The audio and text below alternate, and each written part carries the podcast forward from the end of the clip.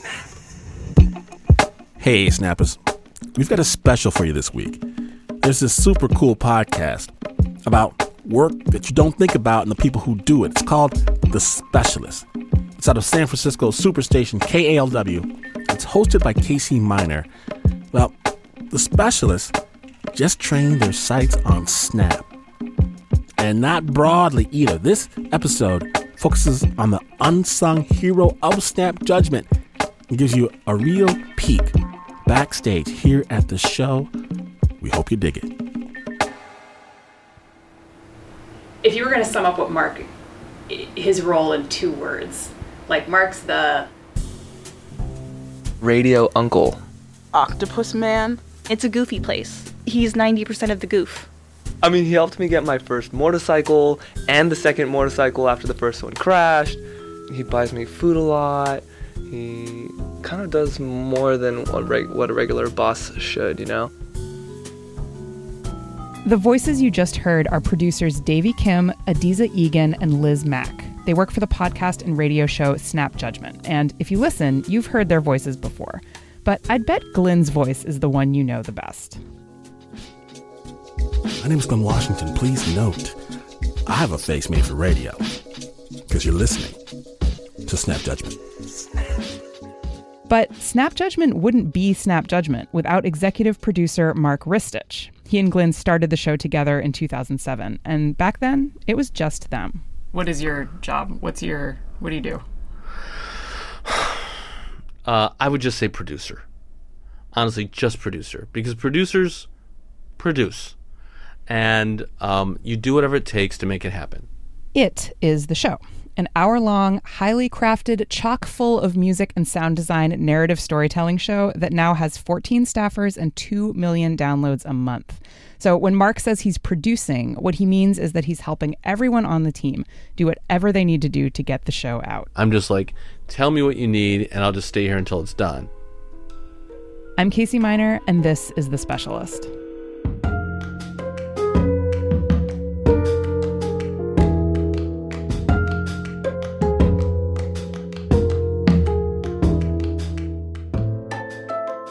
So maybe right now you're thinking, hold up, are you guys seriously doing a podcast about another podcast? Yes, we are. And here's why. For one thing, every time we go out and interview people for our show, all kinds of specialists, they're curious about what we do. They hear some back episodes, take a look at the recording gear, and say, wow, your job is so interesting. You write us too. You want to know what's involved in making the show, how we make decisions, how much recording we do, and how what you hear is edited. So today, for our final episode of the season, we're pulling back the curtain on a big show to show you exactly how that happens. I do an opening story for Snap Judgment every single week.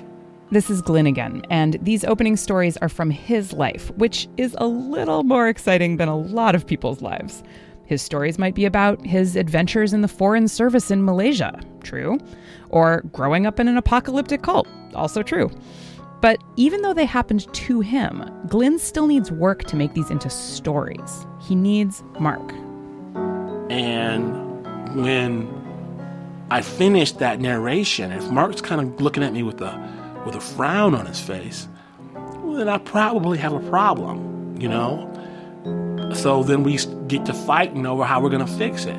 And we battle, we battle like brothers at this point. Glenn and Mark met in Detroit when they were both in college. I asked Mark to describe their relationship, and he said, quote, "We hated each other. He was a troll. I was a troll. We just riled each other up right away." And they still do. But there's not a sense where I could, you know, I was like, oh, it's my show or something like that. No. People would be surprised that probably two-thirds of the stories that I write don't make the show. And the reason why they don't make the show is because Mark's like, nah. Okay, and it, let's move on. Mark wears a lot of hats at Snap, but the most important one, the one Glenn's talking about here, is editor. As an editor, he shapes how millions of people hear a story about things like a man on the run in the woods for more than two decades, or a search and rescue worker battling her own history of abuse, or the moral choices made by a spy. He and the producers make hundreds of tiny decisions that shape how we hear those stories, and how we hear those stories shapes how we see the world. But if he does it right, you'll never hear those tiny decisions. All you'll hear is a smooth, continuous narrative. That's Mark's job. So let's spend some time with just one edit that he's working on, with reporter Eliza Smith. If you're a regular listener, you know that Eliza helps out with social media for our show. She's also a full-time producer at Snap. Today we're going to be um, working on a story that's close to, as close to imperfect as we can get. Um, and we're going to be working on reviving it from the dead. Here's what you need to know going in. Eliza's story is about a woman named Olivia, who was a spy for South Africa's apartheid government back in the eighties. She spied by pretending to be a college student and embedding with left-wing student groups. But the more she got to know the activists, the more she started to think that apartheid wasn't so great. And after one particularly traumatic experience, she defected and became a double agent. Things actually get more complicated, but let's leave it there for now. So Eliza's interviewed Olivia the spy twice so far, and she's put together a rough draft of her story that she and Mark are going to listen to. And here's one other thing you need to know. Mark is not sold on this story, even though Eliza's already been working on it for months. I don't like your skepticism. Well, no, no, no. I like the first part. It got a little boring, and then I like the last part. Yeah, totally. If Mark doesn't think it works, it may never reach a single person's ears. Obviously, this is not Eliza's preferred outcome. Her story's already cleared a few hurdles. Like a lot of shows, Snap is very, very collaborative, and part of their process is that the whole team weighs in on story pitches before a producer moves ahead. In the time that's passed since she got that go-ahead, Eliza's become even more convinced that people need to hear what Olivia has to say. This story actually needs to be told right now. This is really important. This is a story about people who are on the wrong side, and through education, they realize that they were on the wrong side and they work really hard to make up for it. And they become better, more enlightened citizens as a result. Mark may feel a little bit differently right now, but my job today is to kind of convince him that the story has legs and it's worth keeping and, and ultimately airing on our show. So you want to put like a butt-ton of speculation in no, the middle of this story? No, I wanted to... They're sitting together in Eliza's office, off Snap's main room. I understand what you're looking for, but that not was not... That's not there. What? It didn't happen. I got it, I got it, I got it, I got it. She's got the script open on her computer, um, Mark's sitting by her with his laptop. Okay. Eliza starts by reading out loud from the transcript of her interview with Olivia the spy. These are her words. The police had said, "There will come a time that you will identify with the enemy. It's a perfectly normal part of infiltration." And they sort of warned me of all this. I'm here. I'm where I would really like to be, in left-wing student organizations, but I'm here under false pretenses. And I thought to myself, oh my God, I'm on the wrong side. That's pretty good. Hell yeah, high five. And then I good. come in. It's a little bit explainy though. The big problem for Eliza's piece isn't the story itself. I mean, who doesn't love a good spy tale? It's that Olivia the spy isn't always that good at telling her own story. She speaks in big generalities, and she's very removed when she's talking. So it's our job to fix it. We got to see if we can fix this story. And then it still faces some hurdles after this point. But we this is what we do, right? You just try. That but is really important. Part of Mark's job is to kill stories that don't work, but he doesn't want to kill the stories. He wants to try like hell to get them into shape. You know, I do get caught in a loop, in like an editing loop. I just want to sit there and edit, edit, edit, um, you know, and, you know, friends and family are like, hey, do you want to do something? I'm like, no, I don't. I just want to do Snap Judgment. He was at pains to tell me that it's not like he never does anything else. He hangs out with his dog, Aggie, an Italian greyhound who's always in the office. He watches sports. They're live and you can't edit them, so it's actually relaxing. And he's really into the T V show The Americans, which incidentally is about spies. The theme song is his ringtone, and I got to hear it a lot because despite being a radio professional, Mark never remembered to turn off his cell phone during our interviews. Uh, you know, they're all just like sobbing and heartfelt. Um, oh. The cardinal sin. This happened every single this time. This happens every time. I know, I know. I'm not used to people talking to me. As in, he's not used to being the story, and he doesn't totally love it. I think he asked me five times if I was absolutely sure I really wanted to do a story about him. And while he and Eliza are editing, he keeps asking me if I'm sure I actually want to stay. You're going to stick around and just hang out and be bored? I really like editing, so okay, it's not great. Boring for me. All right, well, I'm just saying, it's going to take a while, and, like, we're going to go slow, and it's, you know, it just, like, happens slowly over time. I wish I could make it happen in a big, fast montage, but we can't. He can't, but I can. Fun fact, I spent more than nine hours at Snap watching Mark and his team work. You're going to hear about two percent of what I recorded. See? Big, fast montage. There is no person here, though, that she connects with. When? In the government? No, in the student democratic thing. There, there is no... Th- no, that's not true. Over the next hour, Mark and Eliza work through the script, and they keep coming back to this basic problem of details. Does she know her beforehand? Yeah, Does, Do we did. have any of her and that woman? No. Nothing? No.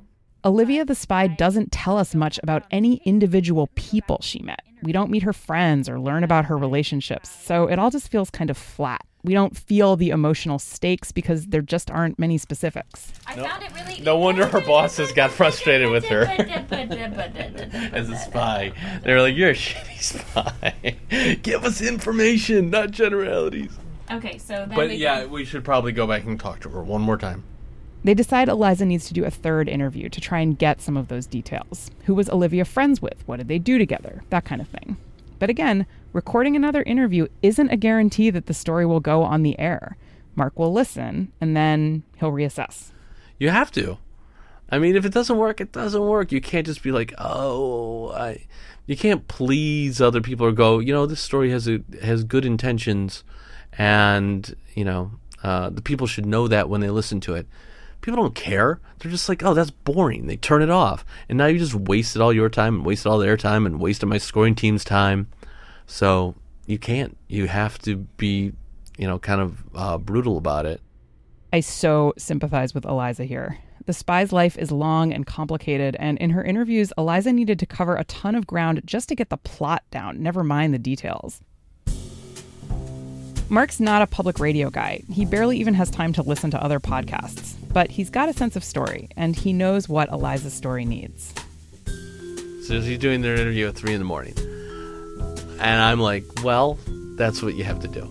She can, you know, sleep when she's done. That would be because Eliza and Mark are in Oakland, California, and Olivia the spy now lives in Italy, where she runs an Airbnb. Times change. What's your what's your level of confidence in that story? Like, are you are you still on the fence about whether it's going to go on the show? Uh-huh. I'm still on the fence. Um, I think that we can get it to make it work. I, I you know, um, we're gonna try.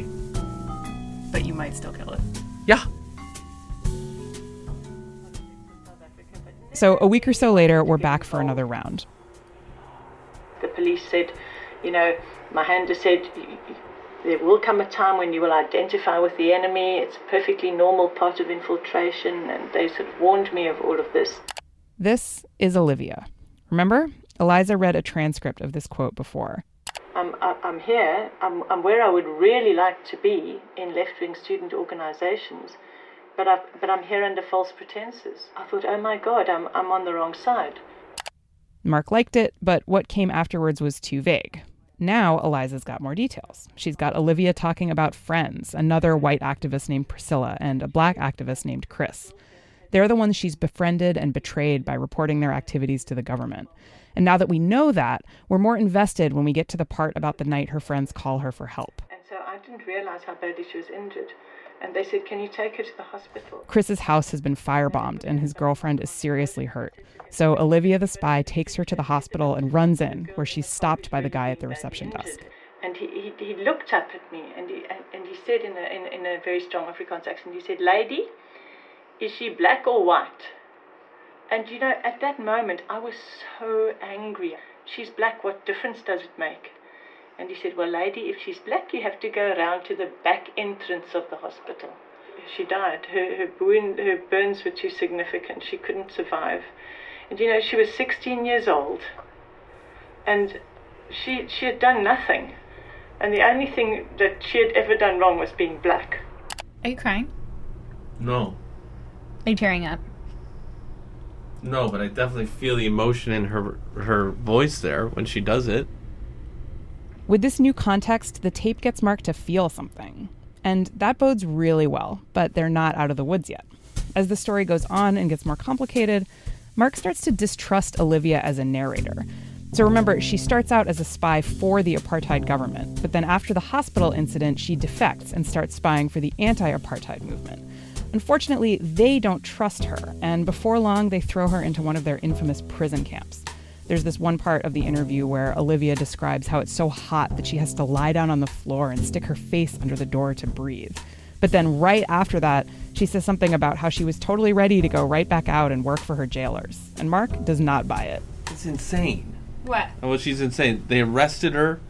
They have her. They have her in a little prison. And then she's like, but if you want to send me back into the field, I'm good to go. I understand you guys made a little administrative error. I actually don't think that that's insane. I'll tell you why. Great. If you've been working for, like, Darth Vader and you get a chance to work with a rebel alliance, and at first they don't really trust you, like Lando Calrissian, like you do some shady shit, and you get exiled for a little while, I would totally go back and work with the rebellion anytime. Because they're on the right side of history. I know, but it, you know, they, get, they don't trust you, though. Like, you're not a reliable source I anymore. I would be like, I'm going to do whatever it takes. What do you need to do? Just go back and work on the Death Star? She, well, she still feels... I mean, she should say something like, I, you know, even though they still had me here, I felt like I could be of value. Or, you know, I forgave them for all these things. Yeah, it's she, like, she I like kept it. trying to convince them, you know, like... It's, uh, you mean while she was in prison? While she's in prison. Yeah. I don't have that tape, and I'm not going to do a fourth interview for it. These things already happened decades ago. The facts aren't going to change. But real life is messy, and people make baffling choices and contradict themselves all the time. For this story to work, we've got to have enough sympathy for Olivia that we stay with her, even if we're skeptical of her motives. This is really hard. But it helps if you can get your storyteller to reflect. In my search for an exciting life, I'd landed on the wrong side of the apartheid struggle. I think I, I think I did what was right. I, I, I, I defected, you know, whether it, you know, it, I did it in the right way or at the right time. I mean, you know, you could speculate endlessly. I'm just, I'm just glad that I did it. That was good. If you listen to the last line, whether it, you know, it, I did it in the right way or at the right time. I mean, you know, you could speculate endlessly. I'm just, I'm just glad that I did it. I think that that's the story. It's like, okay, I didn't do it the right way. I tried to be on the right side of history. I tried to correct things. It didn't work out, but I would. But I'm ra- glad I did it. I'm glad I took a stand instead of being complicit with the bad guys. Right, and so, and I'm. You know, there's a whole bunch of people now that are going to be, like, in her same shoes. Final verdict, the story lives. The Specialist is a show about work you don't think about and the people who do it. Our indispensable editor is Julie Kane, and we're proud to work with Seth Samuel, who does our original music and sound design, and Eliza Smith, who runs our social media and was the first person to suggest we profile Mark. You can hear her story about the South African spy on Snap Judgment in January, probably. Ariel Dekovic helps us think strategically, and Alex Goldmark helps us see the big picture. Our radio home is K A L W ninety-one point seven F M in San Francisco. And a huge thanks to Glenn Washington, Liz Mack, Adiza Egan, Nancy Lopez, Joe Rosenberg, Davey Kim, and the whole staff of Snap Judgment for letting me hang around their office, stick my microphone in their faces without warning, and eat their snacks. Aight, that's enough of Mark. Quite enough. Right after the break, I get to tell Casey Miner a story of my own. Stay tuned.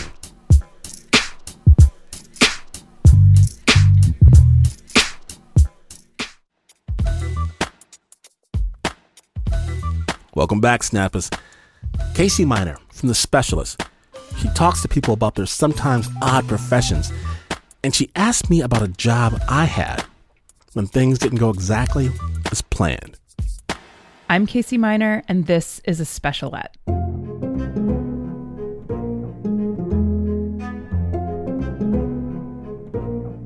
Hi, my name is Glenn Washington from Snap Judgment. And what do you do in Snap Judgment? I am a host and story guy, editor person. Sometimes it's hard to say what you do, especially when you do a lot. And Glenn Washington has done a lot. After he got his law degree at the University of Michigan, he applied for a bunch of legal jobs, and eventually he got one, but it wasn't really a fit. I was uh, an employee at Ernst and Young, and the big professional services firm. They employ twenty-five, thirty thousand people around the globe, and I was the single worst employee that they had ever hired. I was hired. I was hired to do tax analysis, of which I literally know nothing. I can't figure out my own ten forty E Z form, but they hired me to do tax analysis. One day, there was a subsidiary of G M, you know, a big company with employees and far-flung operations and everything like this going on. And they came with uh, a stack Of, of papers that went, I don't know, maybe a foot high. And they said, Glenn, what we need you to do is do an analysis of their tax situation and make some recommendations. We're going to bring this to the general counsel and we're going to go from there. And it's going to be your ideas that um, that we bring. So we really need this to be tight, right? And so every day I would go into work, the stack on my desk, and I would look at them. I'd go to lunch, and then I'd come back, and I'd look at them for the rest of the day. At six o'clock, I'd go home, and the next day, I'd come back, and I'd look at those. I never, ever touched them. I never ever touched them, and I didn't have anything to do with them. I didn't know what. I thought, this is it, this is it. And this went on every day for two weeks. I'd go to work, look at those forms, come back home, and go to bed. I'm gonna get fired from this job. I'm going to get fired. There's no question about that. If I was to give you a, a pile of papers in Phoenician and say, you know, I need some analysis of this and I need it in a couple weeks, it's not going to happen. So you just sat there for eight hours and just thought about that? I thought about um, that. I thought about mistakes I'd made in the past. I thought about, you know, time to refresh that resume for sure. Um, I did want to go to California. I thought about gas mileage getting there. Um, where can I stay? I, it, I was thinking of everything I could think of except this big old stack of papers in front of me. I'm petrified. I don't know what is going to happen. And my antenna's up and I hear the boss man. He's coming down. I know he's going to be on me. I know this is it, right? And he comes over. He's like, Glenn? Uh-huh. He's like, well, I got some, uh, some bad news. Uh-huh. I know how hard you've been working on this thing, but uh, we're going to go a different direction. And I, I'm really sorry about this. I was like, oh, well, you know what? I want to be a team player. I want I want to do my part, sir. You know, everyone's got a part to play. And I, I if you got anything else for me, let me know. He's like, thanks. That's right. That's good. Good job, champ. All right. We'll get you something next time.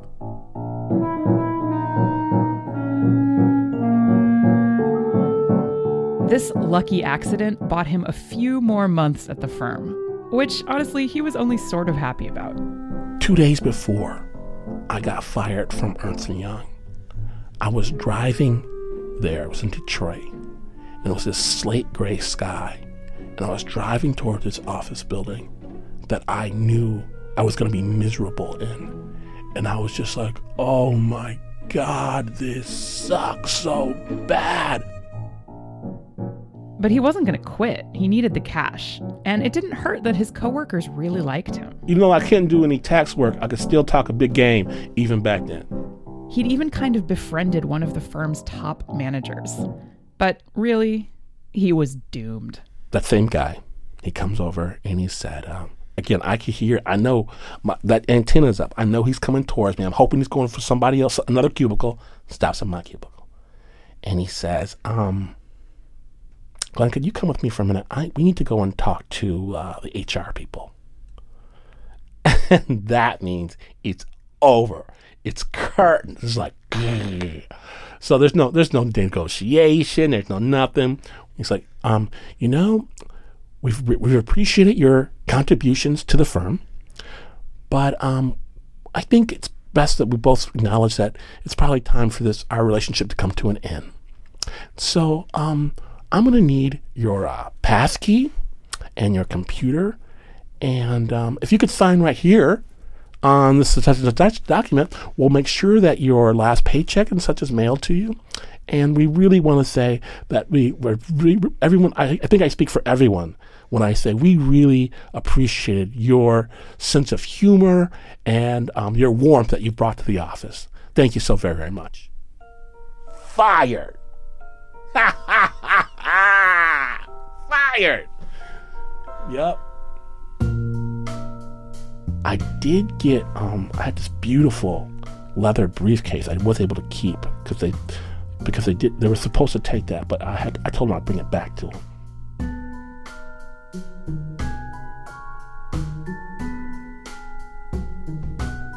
I didn't think that you could, you were supposed to like your job. I don't think that my parents ever really liked theirs. It was kind of this thing that you went and you, you had to do. And so for a long time, I it seems like the jobs I picked were something that were completely diametrically opposite to anything I would supposedly have any interest in. And I think that maybe subconsciously, I thought that's the way it was supposed to be. Um, and then I thought maybe, uh, maybe it's not. Maybe you should like your work, like your workmates, like the community.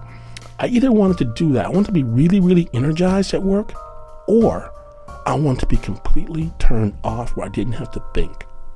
I could channel that that energy somewhere else. I think that either or is a really good position to be in. But I do think that lots of people are in jobs that they that don't fit. And I remember then at the time, when I was at Ernst and Young especially, um, how important my off time was. I joined an acting troupe.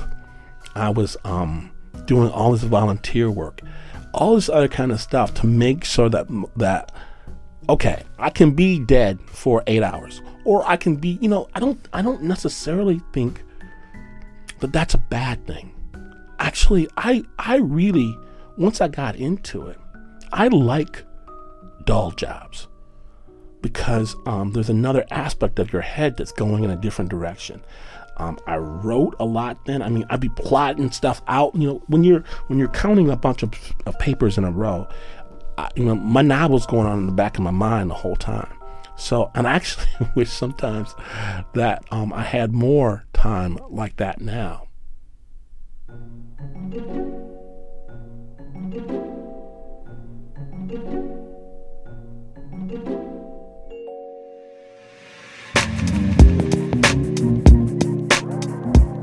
Snappers, if you dig The Specialist, subscribe to the podcast on iTunes, Google Play, or wherever you get this podcast, get that one. It was composed and sound designed by Seth Samuel. The editor was Julie Kane, and the host was Casey Miner. Congratulations, Casey, on the new edition. And if you didn't know, Snap Judgment Live is on tour, and this show, this show featuring Snap Performer of the Year, Don Reed, Snap Comic Performance of the Year by Jen Kober, The Closer, James Judd, Jamie DeWolf, more. Snappers, it's rocking BAM in Brooklyn, going to D C, Atlanta, Dallas, Houston, Austin. Get tickets while you still can. snap judgment dot org. Can't wait to see you. Peace and soul from Snap.